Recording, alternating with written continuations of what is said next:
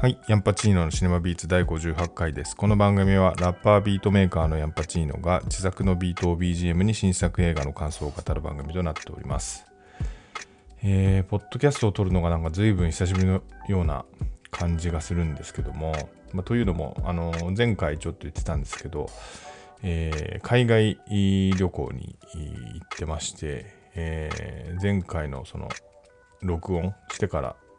えー結構すぐ、えーしばらくの間行ってたんですよね。えっ、と、アメリカのコーチェラっていう、えーところにですね、あの音楽フェス、コーチェラミュージックフェスティバル、ミュージックアンドアートフェスティバルだったっけな、えーという、えーまあ、世界最大規模の音楽フェスがやってるんですね。で、まあ、それに行ってきまして、えっ、と、フェス自体は、え3日間、ねあって、えーそれがまあウィーク1とウィーク2という形で、えーまあ、結構ユニークなのが、あの3日間やって、その後また1週間後に同じアーティストが、えーまあ、基本的にはですね、えもう一回3日間やるっていうようなフェスになっていてですね、まあ、お客さんは別になるんですけど、まあ、自分はそのウィーク1に行ってきましたね。で、まあ、前後その移動がやっぱ10時間、あの飛行機だけで10時間で、えーさらにそ、あのーかかるんで、えー合計 6, 6日間ぐらい、えー会社も休んで行ってきたんですよね。あのまあ、こちらって場所はですね、アメリカのロサンゼルス空港から、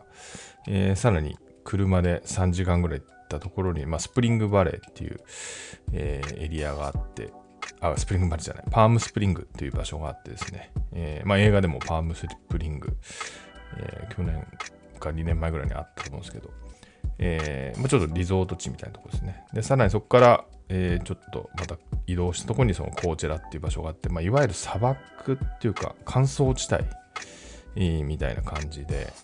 なんですよね。あの、実際行ったら、初日だったかなんか、あの夜、ウーバーで移動してる時に、あの本当にあの砂嵐が吹きつけてきて、この肉眼ですごい見えるレベルであの砂嵐が飛んできたりとかですね。あなんか日によってはその砂嵐でこの道路を塞がってたりするのよみたいなことをあの運転手の人が言ってましたけど、まあ、そんなような場所なんですよね。えーという、まあ、場所に行ってきたんですよね。まああのまあ、日本のフェスはすごい好きで、まあ、フジロックを中心に、ずっと行ってきてですね、海外のフェスは、え1回だけその韓国のウルトラっていうフェスに、それはちょっと仕事みたいな感じで行ったことがあるんですけど、えーまあそれだけだったので、まあ、いつかは行ってみたいフェスだったので、まあ、今回ちょっと思い切って行ったんですけど、で結構行くのも急に決めたというか、えー行こうかなと思ってて、まあ、最終決定したの結構直前。しかもそのウィーク1、ウィーク2どっちにするかみたいなのも、結構ウィーク1に前倒ししたりとかして、まあ、あの、一人で行くことになったんですよね。で、そんなのもあったんで、結構準備がバタバタすぎて、えーたんですよね。で、まあ、海外旅行自体もそれこそコロナの前に、えー4、5年前に行ったのが最後だったんで、あの、まあ僕は一人旅は結構するタイプで、えーなんですかね。一人旅、まあ慣れてるってことでもないんですけど、あの、大丈夫なんですけど、なんかまあ久しぶりだったんで、かなり油断してたというか、あんまその感覚がちょっと失われてて、あのーまあ、ギリギリな割にはあんまり向こうでどうするかって準備もあんまりなくてですね、えー結構大変だったなっていう感想がありまして、あのまず、えー最初に、まあ、飛行機乗ってですね、ロサンゼルス空港にに着いて、まあ、そこからあのシャトルバスで、えーパームスプリングまで移動する予定だったんですけど、で、そのチケットっていうのを、まあ、日本でネットで予約してたんですよね。で、ただ、そのシャトルバスに乗る場所っていうのが特に説明がなくて、あのーまあ、現地で行ったらわかるかなとか思ってたんですけど、あのーまあ、むちゃくちゃ広いんですよね。当たり前なんですけど、ロサンゼルス空港っていうのが。で、シャトルバスも至るところにいろんな種類のが止まってるんで、全然わかんなくて、なんかまあ多分どうやらまあギリギリに買ったために、その案内とかが来なかったみたいならしいんですよね。なんかそれも日本だとあんまそういうことないような気もするんですけど、あの、こういうことが何回か今回の旅にあったんですね。まあ、ギリギリ買ったんで案内がなかったっていう話が何個かあって。で、まあ、あの、ロサンゼルス空港に結構早めに着いて、その、シャトルまで時間があったんですね4。4時間ぐらいあったと思うんですけど、で、なんか、カフェかなんかの、えー、で時間潰したりとかしてて、そろそろ30分前ぐらいに行けばいいかなと思ったら、まあ場所、まあわかんないわけですよね。で、まあ結構探したりして、まあでもこれちょっと無理だなと思って、あのこのまま行くと乗り遅れるぞと思ってですね、電話をかけてみたら、あのー、まあ、最初に出てくれた人にま事情を説明して、えー、なんかそこ、その運転手に電話してくれって言われて、その運転手の電話番号を聞いてですね、なんかその辺も結構綱渡りだなみたいなすごい思ったんですよね。なんか番号ちゃんとこれ聞き取れてメモ取れできてるのかなみたいな感じもあってですね。で、まあ一応運転手と繋がったんですけど、なんかすごい想像しい感じの場所にいて、で、一応説明されてですね、ターミナルなんとかのバゲッジレーンのとこにいるからみたいな言われて、で、またそのターミナル1がっていうのを聞いた時に自分はターミナル8にいて、まあ、なんか真逆の遠さだったんですよね。でこれ結構もうギリギリだなみたいになって、早速そのスーツケースを持ちながらダッシュで行った、行って、まあ本当にギリギリ、まあ着いたらまあなんかまだまだ並んでましたけど、って感じだったりとかですね。まあ、そんなことが結構まあ何度もあったんですよね、今回の旅は。はい。なんか、あの、ちょっとフェスのパスもですね、あの、現地で人からもらうというちょっとイレギュラーな、えー、ことをやってたんで、それもすごい大変で、あのま、街の中のそのその人の家を訪ねてですね、えー、なんていうんですかね、あのまあ、それ、まあ、フェスの会場の近くに、あの、仮で、仮なのかな、あれ、家があるんで、そこに来てくれって言われて、で、まあ、フェスから歩いて行ってみようと思ったんですけど、あのまあ、すげえ遠いんですね、実際歩いてみると。で、えー、何もないその道路みたいなの歩いてて、その住宅街みたいなのがあるんですけど、なんか、ゲートで、えー、なんか何番言って入ってくれみたいな言われたんですけど、何ですかね、その、何個かの住宅が、その一つの、なんか門でセ,、まあ、セキュリティというか、そのコミュニティみたいな感じで囲われてるような感じなんですよね。まあ、日本にあんまりないような気がしますけど。で、えー、実際そのゲートがあって、あの、押してみたんですけど、言われた番号で開かなくて。で、ちょうどその頃、あのちょっと前にその、渡してもらう人から、ちょっともう出なきゃいけないからってすごい言われて、あの、すごいもう焦って、これを渡されなかったら俺今日フェス見れないんじゃないかってなって、当日だったんで。で、えー、で、開かなくて、で、ただなんかあの、車がたまに出入りして、ただまあもちろんこれ勝手に入っちゃいけないだろうなと思って、なんか入ってね、変な話、その、まあ撃たれることはないけど、なんか警察に呼ばれたりしても怖いなみたいな、なんかいきなり侵入者いたみたいな感じで。思って、なんかその掃除をしている、あの、おばさんみたいな人に話したんですけど、あの、あんまりその、まあ僕も英語得意じゃないですけど、その人も英語得意じゃなくて、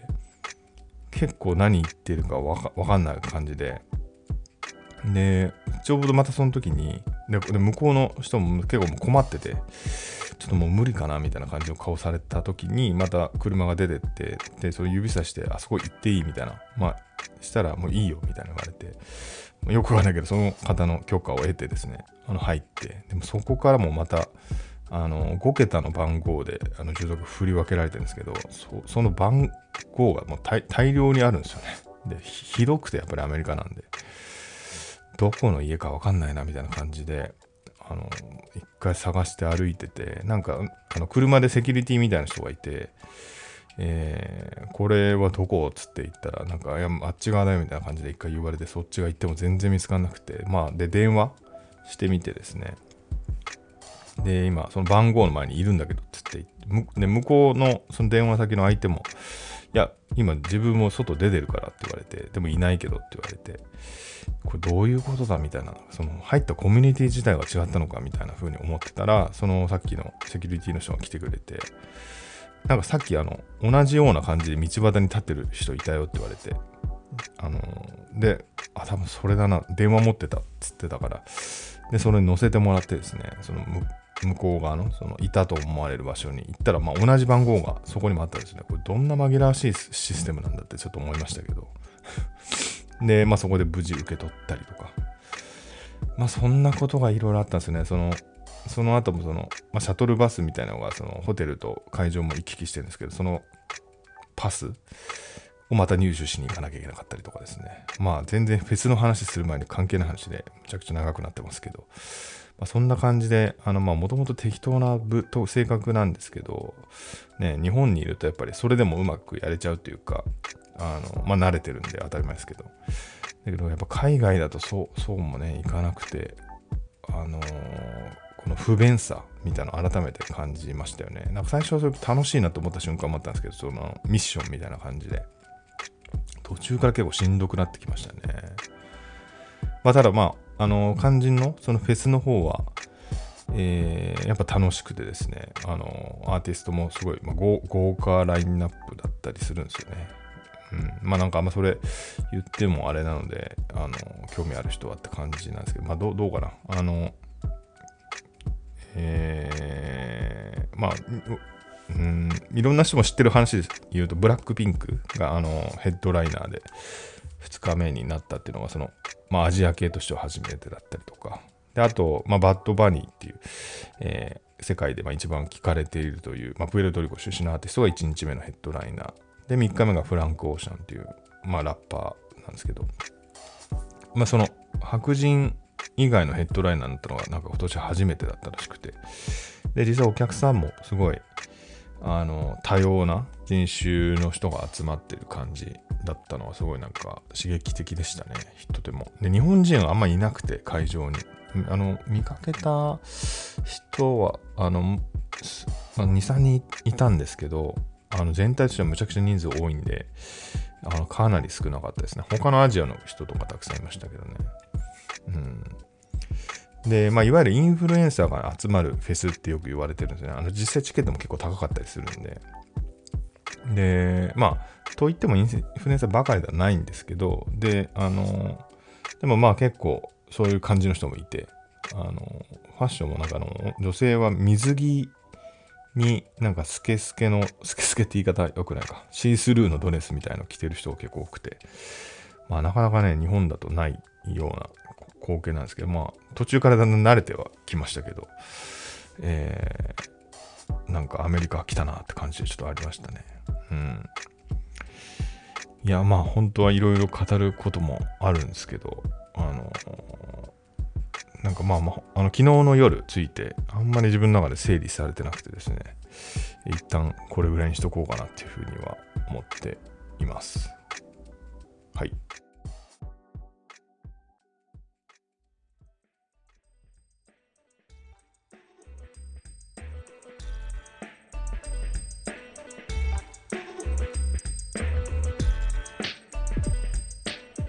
はい、映画コーナーです。本日取り上げた作品は4月7日公開エアです。えー、あの、さっき言ったみたいにあの、海外旅行してた関係もあってですね、このエアは行く前に見たので、ちょっと間空いちゃってるんで、あの、あまり新鮮な感じで喋れないかもしれないんですけど、ちょっと半分思い出しながら喋っていきたいと思ってはいます。はい。でもすごい、あのまあ、いきなり言うのもあれなんですけど、あの、めちゃくちゃ面白かったですね、エアは。で、まあ、この映画自体はですね、えー、1980年代に、あの、まあ、ナイキですね、あのスポーツブランドの、えー、ナイキが、えー、エアジョーダンという、まあ、あのマイケル・ジョーダンですね、あのバスケットのスーパースターの、えー、靴、スニーカーを、えーまあ、開発して、えーまあ、それをきっかけに、えー、なんですかね、え、スポーツブランドとして大きくなるきっかけ、革命を起こす、え、きっかけになったんですけど、まあ、それを描かれ、その、それを描いた、え、話になってます。で、えーまあ、当時はですね、その、この話が始まる前、まあ、ナイあのーのタイミングでは、えースポーツブランド、えーバスケットシューズのシェアでいうと、えーコンバースが一番、えー圧倒的シェアで、2番目にアディダス。で、3番目がナイキだったんですよね。で、ナイキは、あのーまあ、創業者、あの今回、まあ、ベン・アフレックがやってますけど、フィル・ナイト、えーが、まあ、ランナーだったってこともあって、あのランニングシューズの会社の、ブランドとして認識されていて、あのえまあ、バスケットかではあの測れなかった、人気がなかったっていうことなんですよね。で、まあ、特にその黒人の人からすると、えーまあ、ランニングあんまし、あの当時、当時はっていうか感じなんでしょうけど、そんなにする人が多くなくて、なんか白人の靴みたいな印象もあったりしたっていうことらしいんですよね。で、えーまあ、この主人公がですね、えーマット・デーモン演じるソニー・バッカロっていう、まあ、実際の人物ですね、ナイキで働いている。えーまあ、彼は、あのー大学の、えーバスケットボールリーグを、まあ、すごい熱心に、えー見ていて、まあ、かなり深く関わっていて、えーまあ、すごい日々そこでこう有力な選手を見ているというような、えー人でですねで、まあ、当時そのバスケットボール選手とどのバスケットボール選手とその契約するかっていうのをま各社、えー奪い合ってるんですけど、まあ、そのためにそういうことをやってたっていうことなんですよね。で、えーまあ、いつものみたいな感じで、まあ、3番目なんで、その、まあ、予算もそんななくて、そこにそんな力を入れてない中で、えーその、まあ、ベンフ・アフレック演じるフィル・ナイトからも、まあ、予算、まあ、そんな出せないみたいなことを言われている中でですね、えー、マト・デーモンはその、マイケル・ジョーダン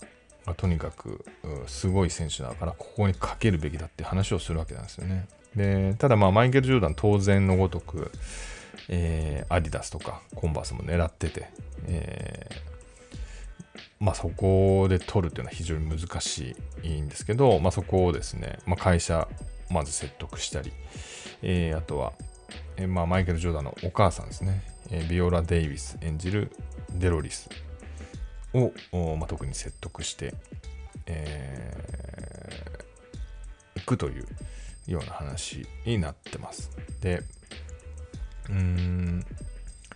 まあ、この映画本当にその、まあ、ナイキという会社のブラあのブランドの話としても非常に面白いんですよね。そのじあのまあ、Just Do It っていう有名な、えーメス、えーなんていうんですか、えーブランドコンセプト、ブランドメッセージがあったりしますけど、えーまあ、そういうことだったり、まあ、他のいくつかちょっと忘れましたけど、えーナイキの方針みたいなものをですね、えー実際体現して、これが実現していくんですよね。うん、まあなんかその創業時には、そのベン・アフレックじゃない、ごめんなさい、フィル,、まあ、フィルナイト、ベン・アフレック演じるフィルナイトが、まあ、そういうマインドで、えーやってきたことがですね、まあ、一度目がなかなか忘れてたところをですね、今回またそういうことを実現したことで、そういう革命が起きたみたいな話だったり、えーまあ、あとはプレゼンというか、まあ、交渉みたいな視視点で非常に見応えがあるものだったんですよね。あのーまあ、とにかく圧倒的不利な状況、いろんな条件面とかあで不利な状況で、えーどうやってその、えージョーダンのお母さん、デロリスを説得していくのか。まあ、なんならその、ジョーダン自体が、えーあんまりナイキは好きじゃないって言っているような状況で、どうやってひっくり返すかってとこの、そこの交渉術ですよね。まあ、ちゃんと、えーどうやって直接会って話すとか、あの、どういうポイントを言われたら、このお母さんは心が動くのかっていうこととかをですね、非常に、考え抜いて、え行動するわけなんですよね。そこにはま大胆さもあるし、すごい考えてるってとこもあるし、まあ、何より、あのこのソニー、えー主役のソニーがですね、バスケットボール自体を、まあ、愛しているし、本当によく分かっている、詳しいっていう、それがあるからこそできたっていうとこもあると思うんですよね。っていう、まあその日々の積み重ねもあるし、実際そのプレゼンに向けてはそのチーム、えー上司、マーケティングの、えーボスだったり、まあ、その社長の、えー、フィル・ナイトだったりあとは、まあ、同僚のクリス・タッカー演じるハワードっていう、えー、同僚だったりですね、まあ、そのチームを、えー、に信頼してもらってどうやってこの賭けに乗っかってもらうのか。で実際そのプレゼンの現場で、えー、それがどういう役割を持ってやるのかでプレゼンに関してもその交渉相手の動きを見ながらどういうふうに、えー、やっていくのかっていうのはあの非常に実際のまビジネスみたいなところでも、えー、役に立つというかですねあのそういう話だったと思いますね。まあ、自分はそんなにプレゼンがあのする機会はあるんですけど得意な方って感じでもないんでなんかまあ学びたいなという感じはありましたね。うん、でまあこのあのこの話がやっぱすごい好きなのは、まあ、いつもあの僕のこの感想の時に大体そのポイントがあると褒めて褒めてるってよかったって言ってるような気はするんですけどさっき言ったみたいにその、えー、主演のソニー・バッカローが、えー、とにかくすごいそのバスケが好きであるっていうところそこのあの、まあ、マニアっていうかそういう好きなものを突き詰めた結果にそこがあるっていうのがすごいまず話としていいなと思うんですよね。まあ、それはソニーだけじゃなくて、えー、そのスニーカーのデザインをしてるピーターっていう、えー、彼とかも本当にそのスニーバッシュバスケットシューズオタクというか、え、それにまあ没入してるんですよね、えー、そういうところだったり、えー、まあそれに比べてその、えー、アディダス、えー、コンバースの人たちにやっぱそこまでのものが見えない、まあ、少なくともその交渉してる、えー、まあ、割と上の方の人たちにそういう感じが見えないってところがやっぱり正気だったってとこもあってですね、まあ、そういうのものすごい好きなものがあるっていうそれによってこう、えー、不可能が実現するっていう話はやっぱ自分が好きな類の話で、えー、やっぱりグッとくる部分ではあるんですよね。うんというところで、まあ、あと話自体がすごい、あ、これ監督す、すみません、言い忘れましたけど、あの、その CEO、フィル・ナイトを演じてるベン・アフレックが監督もしてるんですよね。で、まあ、ベン・アフレックとマット・デーモンといえば、まあ、旧知の仲で、グッド・ウィル・ハンティングから最新作だと、えー、逆、なんだっけ、えー、えー、あれ、名前、ど忘れしましたね。えー、裁判じゃないや、えー、ちょっと待ってください。最後の決闘？最後の決闘だったですね。最後の決闘裁判ですね。まあ、あのもう最後やってましたけど、えー、まあ、そのタッグによる作品なんですね、今回のは。で、まあ、あのー、非常にその整理の仕方が本当にうまくて、テンポが良くてですね、まあ、何が問題で、どういう、えー、壁にぶつかってるのかっていうのがすごい分かりやすくてですね、で、実際その、えー、ライバルはどういう状況だとか、で、しかもその実際どういうことをしたから、あの、交渉相手のそのジョーダンファミリー、その特にお母さん、気持ちが動いたのかっていうのもですね、すごい分かりやすくてですね、スッと入ってくるんですよね。で、まあ、あのテンポもすごい良くて、その音楽ですね、まあ80年代の音楽の使い方とか、あまあ、それぞれのちゃんと意味を持たせたような使い方。まあ、一番分かりやすいところで言うと、あの、まあ、アディダスって当時はあのヒップホップで、えー、あの人気を博したんですよね。あのランディ MC が、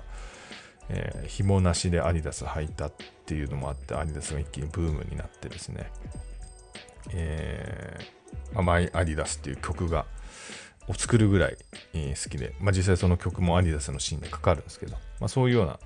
えーまあ、ある意味その話の整理に役立つような音楽の使い方かつテンポも良くなる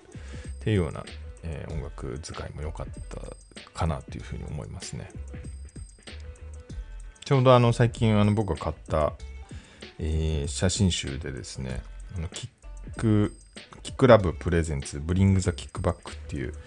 えー、写真集ですね、えー、があるんですけどこれはあのえっと、DJ ビーブラムっていう、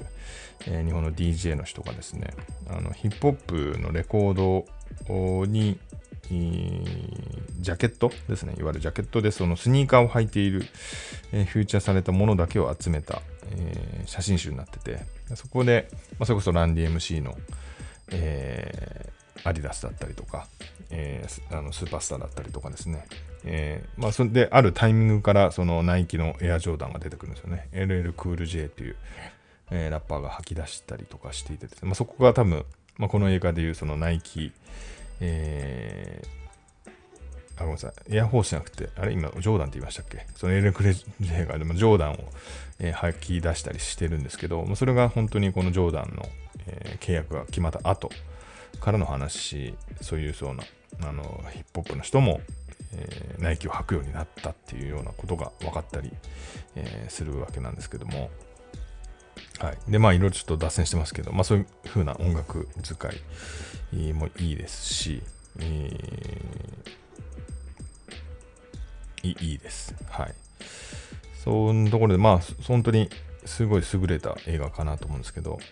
で個人的な話で言うとですね、あのまあ、僕が中学生ぐらいでそのファッションとかちょっと興味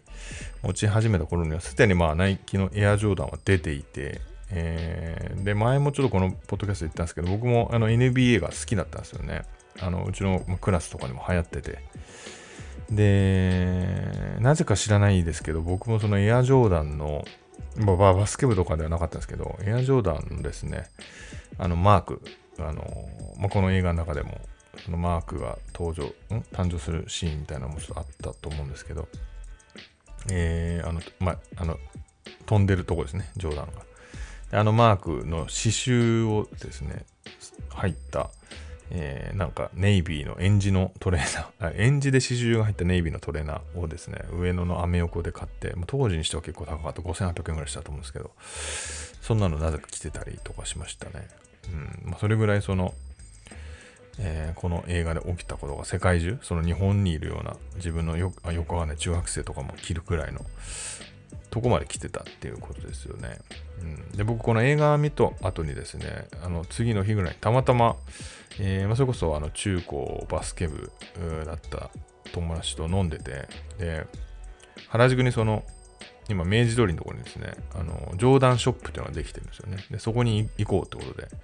えー、行ってですね、行ったらまあ、あの、日本人だけじゃなくて、あの、いろんな国の、あの、観光客とかも本当に集まっててですね、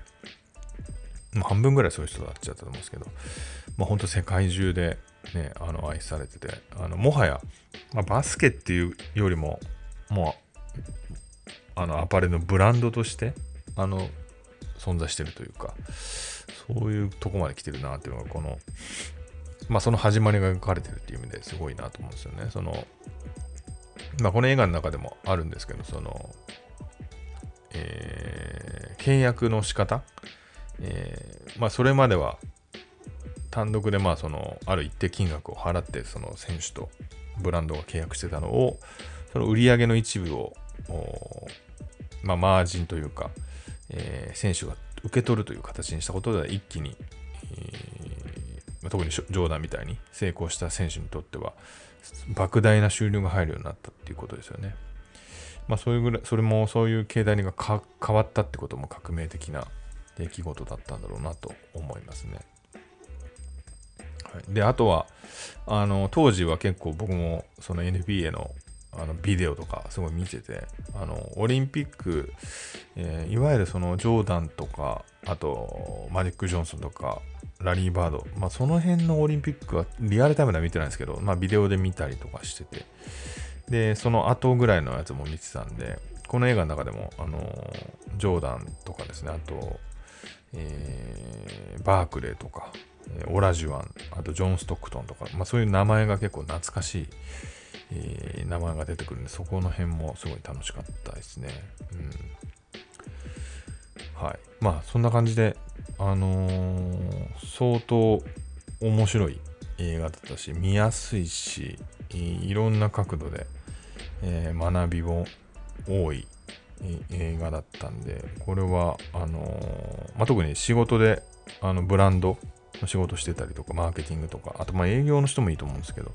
あ、そういうなんか交渉術みたいな、あまあ、あんまりね、映画をそういう、何ですか、あの仕事に生かすみたいなの、そんな好きでもないんですけど、まあ、これを、あのそんななんか勉強みたいな感じじゃなくて、すごい、普通にエンタメとして十分面白い、かつそういうことも感じられるような作品だったんで、えー、普段あんま見ないような人も見てもいいんじゃないかなって思うぐらいの作品でしたね。うん。はい。であとそうですね、この映画だからマイケル・ジョーダン出てくるんですけど、あの姿が見えなくて、そのやり方もすごい良かったなって気がしますね。まあみんなそのジョーダン自体を知ってるんで、その違う人が出た時点でなんかまあ違和感を感じたりとかするでしょうし、まあこの映画の中では、なんですかね、まあ特別な人っていう意味で、えー、逆に姿がない方が、その、神がかった感じがするっていうところも効果があるのかなと思うんですよね。うんまあ、ちょうどその全然違う意味合いですけど、あの C セット、えー、の中でも、ハーベイ・ワインスタインが実際の顔は出ない。で、まあ、その後ろ姿とかだけ出てて、えー、あの時も、まあ、ハーベスタイワインスタイン個人というよりは、もう少しちょっと違う意味合いの存在として、えー、表現するために本人を映さないっていう手法をやってましたけど、まあそういう、えー、まあ、全然意味合いは違うんですけど、あのやり方の一つなのかなっていうふうにも思いましたね。うん、ちょっと、あの、間空いてるんで、話が行ったり来たりした感じもありますが、あの、まあ、かなりおすすめなので、ぜひ、まあ結構ね、時間経ったら見た人も多いかもしれないですけどね、あの、おすすめです。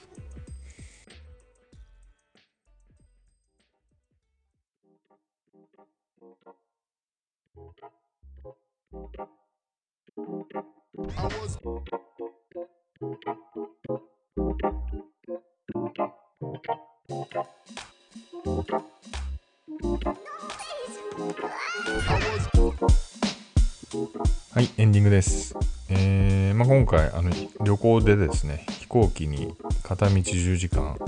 まあ、往復20時間以上乗ってたんですけど、まあ、映画は何個か、えー、見まして、まあ、行きはあのユナイテッド航空、アメリカの飛行機だったんで、日本語に対応してなくてですね、えー、英語で来たから英語字幕表示してなんとかギリ、えー、筋を終えたかなってぐらいな感じで、あの、オットーという男、トム・ハンクスの、えー、やつと、えー、あと、チケット・トゥ・パラダイス、えー、ジュリア・ロバーツとジョージ・クルーニーのやつとか、えー、行きで見て、帰りは、えー、ミセス・ハリス・パリへ行くと、えー、あと、まあ、C セットさっきちょっと言ってたんですけど、また見直したりとか、あと今度また、えー、2をやるスパイダーマン、スパイダーバース、えー、を見返したりとかしてましたね。ちょっと、あの時間の割にあんまり数見れてないのは、やっぱどうしても眠くなって寝ちゃったりとかしてるわけなんですけど、まあ、あのー、いい時間だったなって気はします。はい。はい。なんかちょっと久しぶりすぎて、あんまちゃんと今日は喋れたか自信なくて、相当聞きづらい可能性ありますけど、ご了承、ご容赦ください。はい。また、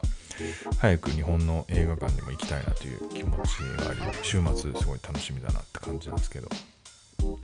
えー、まあ、この番組への感想はですね、えー、番組の概要欄および、ハッシュタグシネマビーツで投稿をお願いします。それではまた来週木曜日8時にお送りします。さよなら。